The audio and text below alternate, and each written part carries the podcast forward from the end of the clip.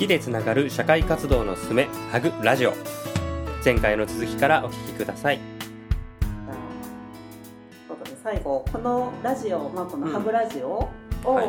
うやろうっていう話になってやろうぜってなってるけど、このハブラジオを立ち上げた目的について、はいはい。山ちゃんに最後聞いてもいいでしょうか？ありがとうございます。これがね一番話したかったことです。ごめんいやいや。これねいやだから僕そのさっきの時間の話もそうなんだけど、うん。と僕ポッドキャストがすごく好きで、うん。あのなんて言うんだろうな。えっ、と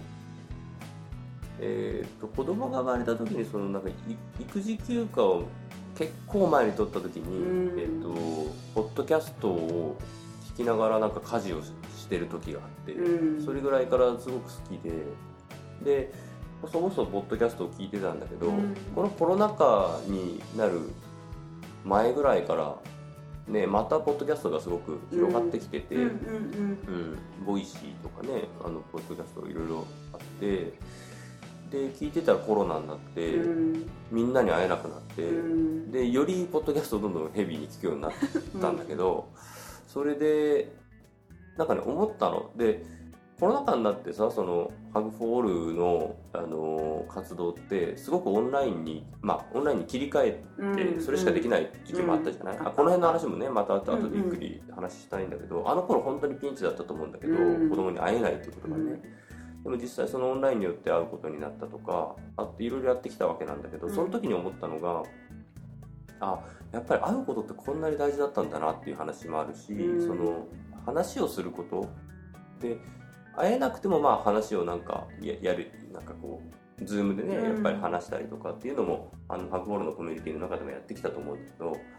なんかその辺やっぱりすごい大事だなと思って、うん、だから単純にあの話をする時間をうん。やっぱり確保したいって思ったってことと、うん話してる内容をみんなで共有することの大事さみたいなことをすごく感じたんだよね。うんでこれはもう一つあのハグフォールがすごく今あのなんていうの、まあ、だんだん成長してきていて、うん。えっ、となボランティアの人たちとか、うん。スタッフの人たちとかあのみんなで話し合いながらあの着実に人数が増えてきている。うん。うん、で、えっと、僕なんかはさその裏方なので、うん。やっぱりボランティアで現場であの一番人数の多いボランティアの皆さんと、えっと、話をする機会があのやっぱりあんまりないところがあると、うん、そうだよね。年に何回かとかぐらいしかそうそうそう。ないよねん。で逆になんか僕僕のこともなかなかあの、うん。お伝えできてないこともあったりして、うん。まああややがねやっぱり一番そのールの中での中心でみんなそのなんて言うんだろうあやと話したいって思ってる人もいっぱいいるよねとかそういうのもあるから、なんかある意味その、えっと、ハグフォールで今何が起こってるのかとかハグフォールにの中で、えっと、活動している人たちと、うん。あのおしゃべりする機会になったらいいなともちょっと思った、うんうんうんうん。でそのおしゃべりしてること自体あの多分これ一般公開した方がやっぱいいなと思っうんたのは、そのハグフォールの中のインナー活動にとどまらない価値がすごくあると思っていてこれは。うんうんうん、あのさっきも言ったけどあのハグボールだけじゃなくてそのも元のボランティアあの活動の中でもそうなんだけど、うんうん。あの仕事とか家庭かその仕事のこと家庭のこと、地域活動のこといろいろあると思うんだけどそれとは別にそのなんて言うんだろうボランティアとかその社会活動に参加してる人たちで、うん。ああなんかこんなすごい素敵な人たちいっぱいいるんだっていうのをうんうん単純にねなんかもっと世世の中あの紹介したいなと思って、うん。僕も知りたい。だから僕自身がそのハグフォールでうんとなかなかこう普段とは言ってもやっぱりねボランティアのやつだから本業あったり、うん。いろいろあの家事しなきゃいけなかったり趣味もいろいろある中で、うん。でも5%とか10%だけでもハグフォールでつながろうって言ってみんな集まってるわけだから、そその中であんまり時間そんなに取れないからね、うんうんうん。だったらその同期型のその対話のコミュニケーションだけじゃなくてこういう非同期型のね、うん。そのおしゃべりをしたものを、えっと、まとめて世の中にこう一般公開することによってハーフボールの中の人もそれを聞けたり、うん。あとはあこういう団体でやってる人っているんだっていうのが外に見えるっていうことによって、うんうんうん。あなんか社会活動ってこういうことなんだなとかね、うん。で特にそのなんていうんだボランティアの人たちがねやっぱりすごい魅力的なので,で、うんその人がなんであと今こう話したみたいに、うん。えっと、なんでこういう活動に参加してるのって話と、えっと、他になんかこうやってることって何なのとか,、うん。なんかその共通点が見見出せることもあるだろうし、うん。あそういうパターンもあるんだとかね。あの結構だから今副業とかさその兼業とかさ、うん。あのいろんなのが社会の中であの一つの会社一つの仕事だけにとらわれない生き方ってっていうものが多分どんどんこれから広がっていくと思うんだけどただじゃあどうやってやったらいいんだろうねっていうのを分かんないとか戸惑うとか一歩踏み出し方が難しいみたいな人っていっぱいいると思ってて、うん。多分そういう人たちのなんて言うんだろうさ参考っていうのかななんかあの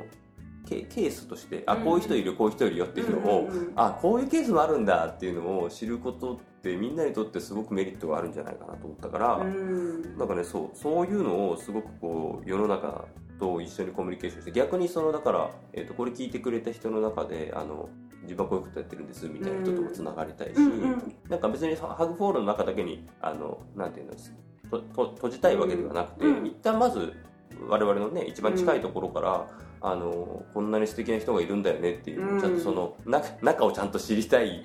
こと自体が多分その社会に対してその意味のある多分あのおしゃべりになるんじゃないかなと思うから、うん。そうだからそうそういう意味でこの基本構成としてその思ってるのはやっぱりハグフォールで一緒に活動しているあのお友達をね、うん。あのゲストに迎えてこう一人一人話をしていくみたいな感じでうん。やっていきたくて、あんまりなんか堅苦しい感じじゃなくて普通にただおしゃべりするだけでいいなと思ってるんだけど、あとたまにはそのハグフォール外のその、うん。あの他のつながりのある、そうそう、ん。あそこのつながりのある人たちね。まあいろんな、うん。まあどうどういう人でもいい。まあ近いような感じだよね。だからすまさにこう好きでつながる社会活動をしているような人たち、うん。うん、やっぱ好きでやってることだと思うんであのなんかあんま使命感でやってる人もまあそれもそれで大事なのかもしれないんだけど、うん。できる限りそのなんか純粋にねこう好きで社会活動をやっていくっていう人たちとあのどういうのが楽しいんだろうとか、うん。どういうこと工夫してるとか、うんなんかそういうようなことをあのおしゃべりしていけるといいかなってことは、うん、思って立ち上げたっていう、まあ、そんな感じですね。ああなるほど。いやめっちゃ楽しいよねこれね、うん絶対。うん。なんかハグホールに関わってるボランティアのみにやっぱりみんなすごく素敵だなって私もお会いするたびに思って、うん、確かにこのコロナになってお会いしてお話しする機会がめっちゃ減っちゃったから。そうなんだよね。うんね、オンラインだとやっぱりあのオンラインだとその場に来て話さないといけないことだけ話して解散みたいな。風にうんうんうんうん。なっちゃうから、なんかこうそう言ってゆっくり話する時間がうんうん取れなくなっちゃったなっていうのもあるし、うんうん。でなんかでやっぱりこうたまに会うと逆にもういっぺんにいろんな人と話したくって、そうだよね確かに。そうつい欲張っちゃうから。なんかあんまりじっくり一人の人とねゆっくり話す時間そうだね。取るのも難しいなみたいなのもあるから、こういう場でしっかりうんうんね、一人一人とこう話していけるっていうのもそうだし、うんうん。うん。うんなんかその人たちのことをあのやっぱり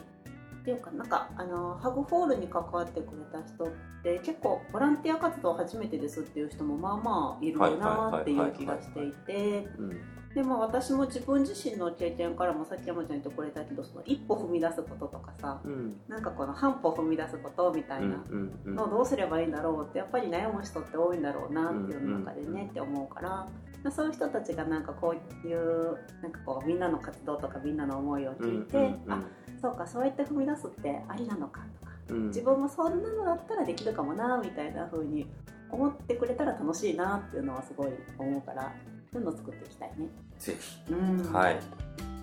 ということで初回はこんな感じかな、はい。じゃあ次回からね早速ゲストを迎えて楽しくおしゃべりをお届けできるといいかなと思っております。はい、はい。ということでまた次回。はい、はい。ありがとうございました。ありがとうございました。